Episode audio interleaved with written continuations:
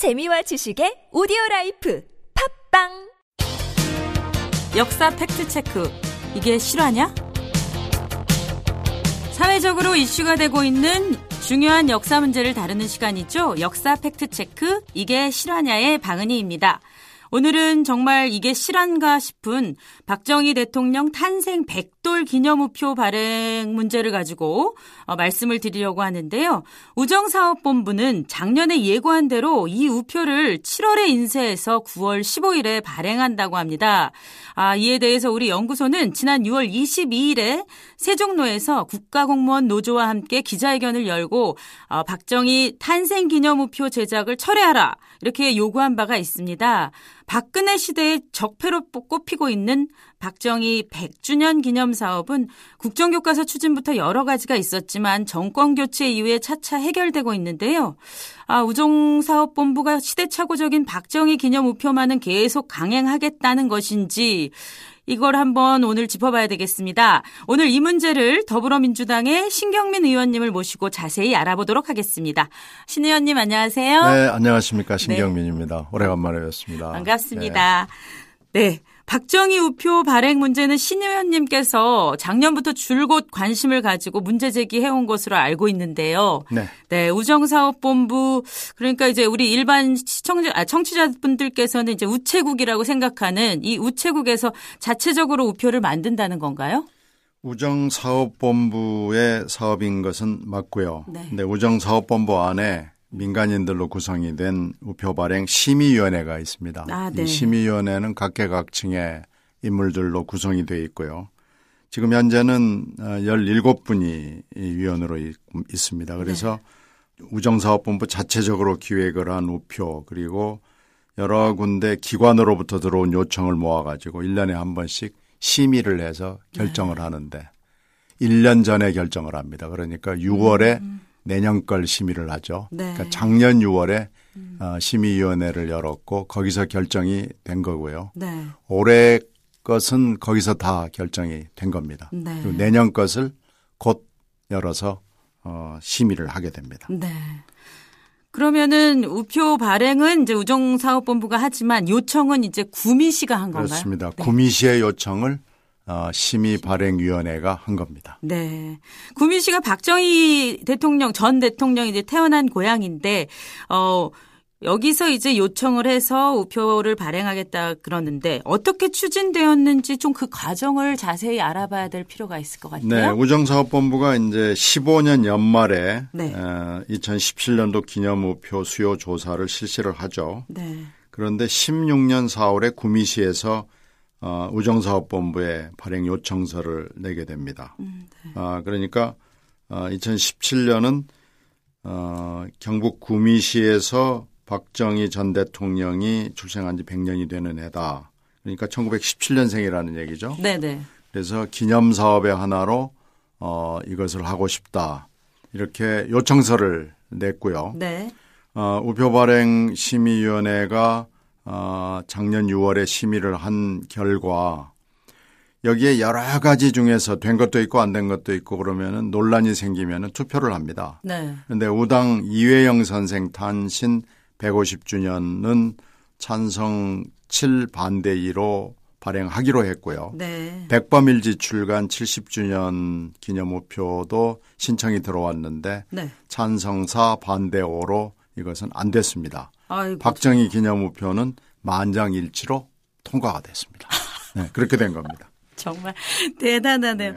아니 우리가 상식적으로 생각을 하면 어 친일과 독재 이관왕이라고 얘기할 수 있는 박정희 기념 탄생 100주년 기념 우표, 우표는 되고 나머지는 뭐 어쨌든 찬반이 이렇게 네. 이렇게 있고 네. 네. 심지어는 백범일지 출간 170년 기념 우표는 안 되게 결정이 났는데 음. 이 우표는 만장일치였다라는 네, 얘기군요. 백범일지 경우에는 네. 꺾어지는 해가 아니다라는 이유가 큰 거죠. 70주년이었기 때문에 50년 100년이었으면 좋겠다라는 단서가 아, 붙어 있는 겁니다.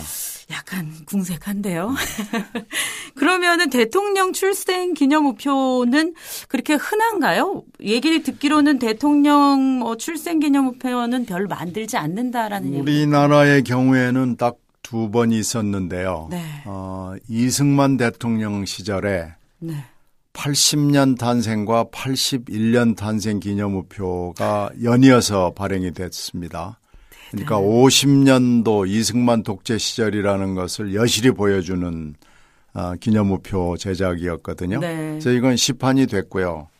어, 지금도 이 우표 수집하는 사람들 사이에서는 희귀성 때문에 어, 인정을 받기는 한데 정치적으로는 그렇죠. 이게 너무 좀 심한 거 아니냐라는 네. 비판을 많이 받았습니다. 네. 그래서 이게 우리 우정 역사에 5점으로 남아 있는 대목입니다. 그 독재 시대니까 가능했던 거의 그게 사람이 아니라 신으로서 네. 80세, 81세 예, 네. 연달아 인연을 했다는 건 대단한 일인 것 같네요.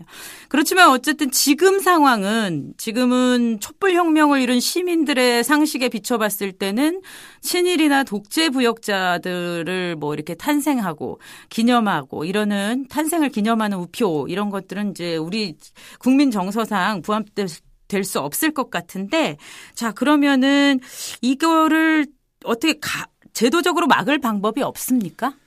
어, 현재로서는 재심의를 하는 방법밖에는 없습니다. 네. 아, 그래서 이제 재심의를 하라고 작년 국감에서 제가 요구를 했는데, 어, 계속해서 우정사업본부는 재심의 규정이 없기 때문에 재심의가 불가능하다는 얘기만 되풀이하고 있습니다. 네. 다만 지금 어, 최근에 약간의 변화가 있다고 그러면은 어, 내년도 2018년도 우표를 발행하기 위해서 이 심의위원회를 6월 말에 연다고 제가 말씀드렸지 않습니까? 네네. 이게 이제 29일 음. 예정이 돼 있습니다. 아 내일이요? 그렇죠. 그러니까 2018년 우표 발행을 심의를 해야 되는데 이 자리에서 네. 현재 이 문제가 박정희 탄생 100년 기념 우표가 사회적으로 엄청난 논란 속에 들어가 있고 네. 국회, 시민단체 그리고 우정사업본부 내부의 노조에서도 네. 잘못된 것이다라고 문제 제기를 하고 있습니다. 특히 노조에서는 우표류 발행 업무 처리 세칙이라는 데 보면 발행 대상 조항이 있는데 네네. 네. 여기에 이렇게 돼 있거든요. 정치적, 종교적, 학술적 논쟁의 소지가 있는 소재는 기념우표로 발행할 수 없다고 돼 있으니까 네. 이 세칙을 지키지 않은 거 아니냐라는 그렇죠. 문제 제기를 하고 있거든요. 네, 네. 그러니까 여러 가지 그 당시에는 박근혜 대통령 눈치를 볼 수밖에 없는 정치적 부담이 있었을 것이 뭐 거의 분명했고 네. 이래서 어, 만장일치로 또 발행 심의위원회를 통과한 거 아니겠느냐 라고 생각이 되지 않습니까? 네네. 네.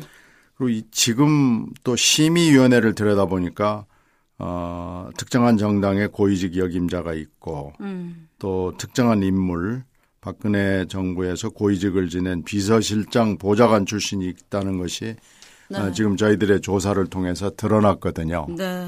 이렇게 따지면은 재심의를 해야 될 사유가 이제 몇 가지 생긴 거 아니겠어요? 그렇죠. 네. 그래서 어, 내일 모이는 그 우표 발행 심의 위원회가 어, 이 의제에는 들어가 있지 않지만 네. 너무나 큰 논란에 대해서 재심의를 할 것인지 말 것인지를 논의할 수 있는 자리가 되거든요. 아, 네. 그래서 재심의를 한다고 할 수도 있고 아예 이 자리에서 재심의를 하자고 할 수도 있고 네. 재심의 필요 없이 발행하자고 하는 가능성이 시나리오가 여러 개 있어서요. 네. 어떤 것으로 갈지는 짐작하기 어렵습니다만은 일단 논의는 할 수밖에 없지 않느냐라고 음. 생각이 되고요. 실제로 그렇게 될 가능성이 높습니다. 네. 내일 좋은 결과가 있으면 아주 좋겠네요. 네. 그렇게 되는 것이 상식적이고 합리적이겠죠. 그렇죠. 지금 말씀드렸 던 것처럼 심의위원들이 조금 구성이 좀, 좀 이상해서. 근데 이분들이 변화가 있는 건가요? 심의위원? 어, 심의위원은 변화는 없습니다. 네. 그 사이에 그래서 이제 문제가 돼서 도대체 심의위원회 이 열 몇 분을 네. 어떻게 선정을 하느냐라고 물어봤더니요. 네. 일단 이게 아무 규정이 없습니다. 음. 아, 물론 우표에 관심을 가지고 있는 가령 그 수집가들 뭐 회장들이 있지 네. 않겠어요? 그런 분들이 이제 몇 분 들어가 있고요. 네. 우표 발행이 삼남한상을 다 다루는 거기 때문에 뭐 미술하신 분도 있고 음악 하시는 분도 있고 역사학자도 있고 다 들어 있는데요. 이것을 어떤 기준으로 누가 뽑느냐라는 절차적인 게 전혀 없습니다. 네. 그냥 엿장수 마음대로 아이고. 그 당시에 우표 발행에 관계되고 있는 관료들 몇 분의 입맛대로 아는 음. 아름아름이거나 이렇게 가는 경우가 아, 많았던 것 같습니다. 아, 제대로 설명을 하지 못하는 걸 보면 네.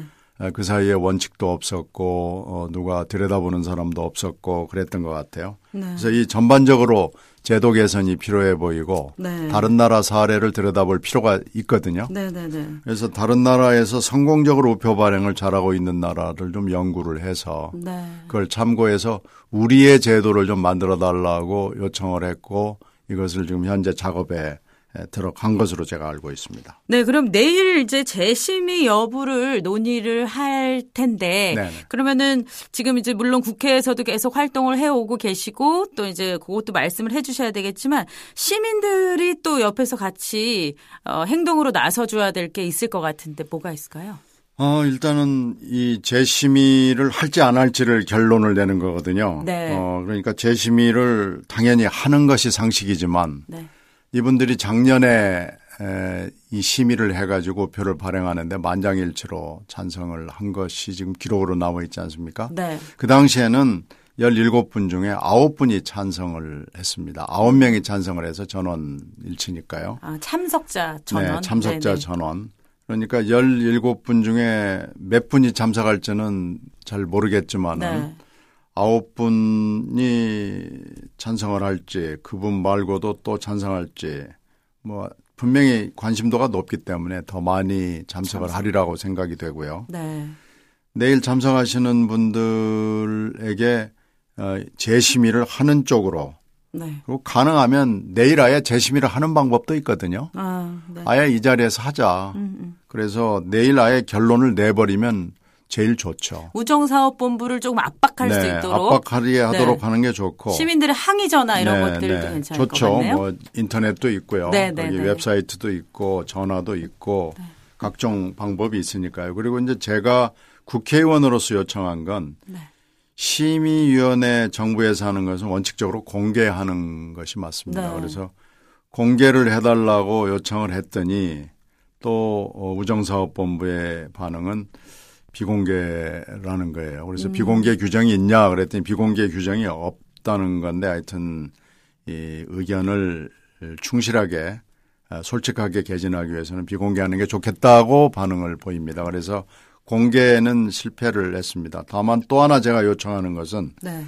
그렇다면은 기록을 충실하게 해주고 음. 녹취도 따고 네네. 네. 이것을 추후에라도 사후에 공개를 해달라라고 네. 요청을 했고 이것은 동의를 받았습니다. 네. 그래서 사후에 기록을 받는 것과 녹취를 제공을 받는 것은 가능하게 됐습니다. 네.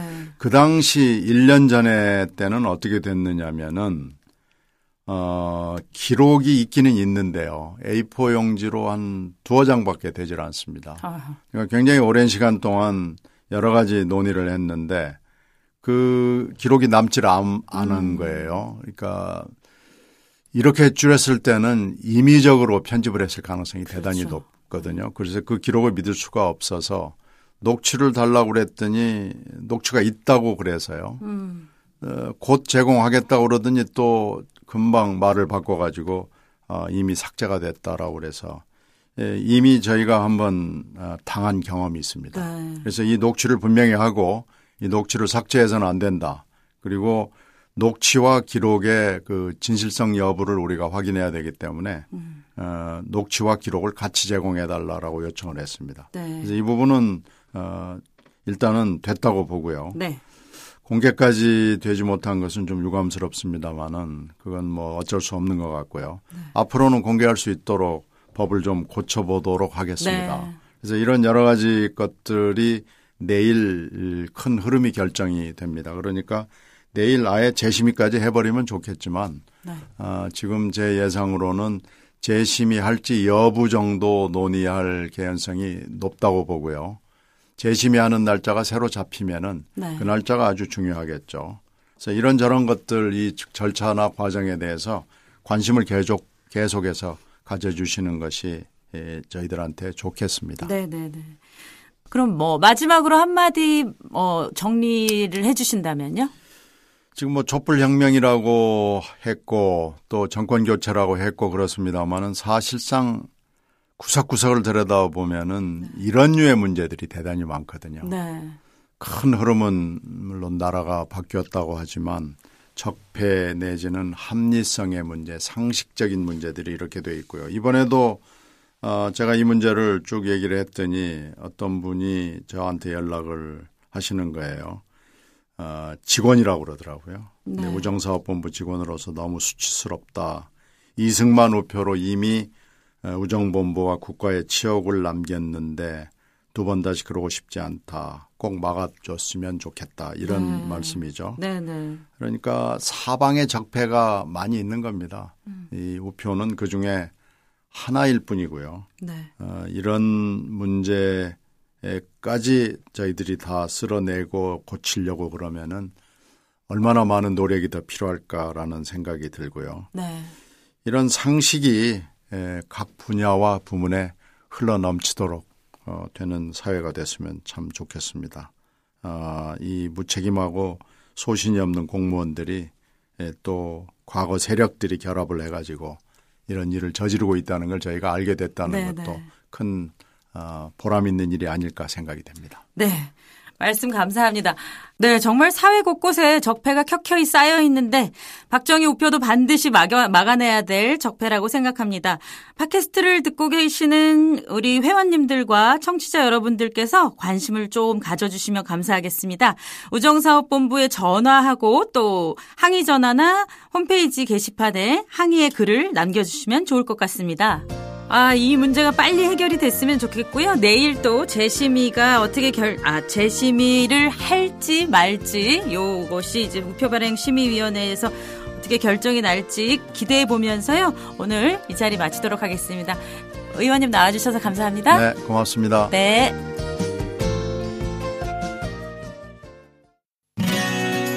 민족문제연구소 소식을 알려드리겠습니다. 2월 민주항쟁 30주년을 맞아 강북구 근현대사 기념관에서 기념 강좌를 개최합니다. 2017년 독립민주시민학교 어, 역사의 길에서 민주주의를 묻다에는 6월 1일부터 7월 20일까지 총 7강이 준비되어 있습니다. 현재 3강까지 진행되었는데요. 6월 29일 목요일 오후 2시에 4강이 열립니다.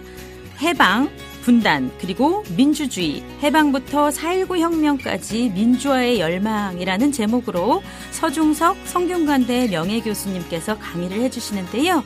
어, 강의는 무료이니까 여러분들의 많은 참여 부탁드립니다. 이상 민족문제연구소 소식이었습니다.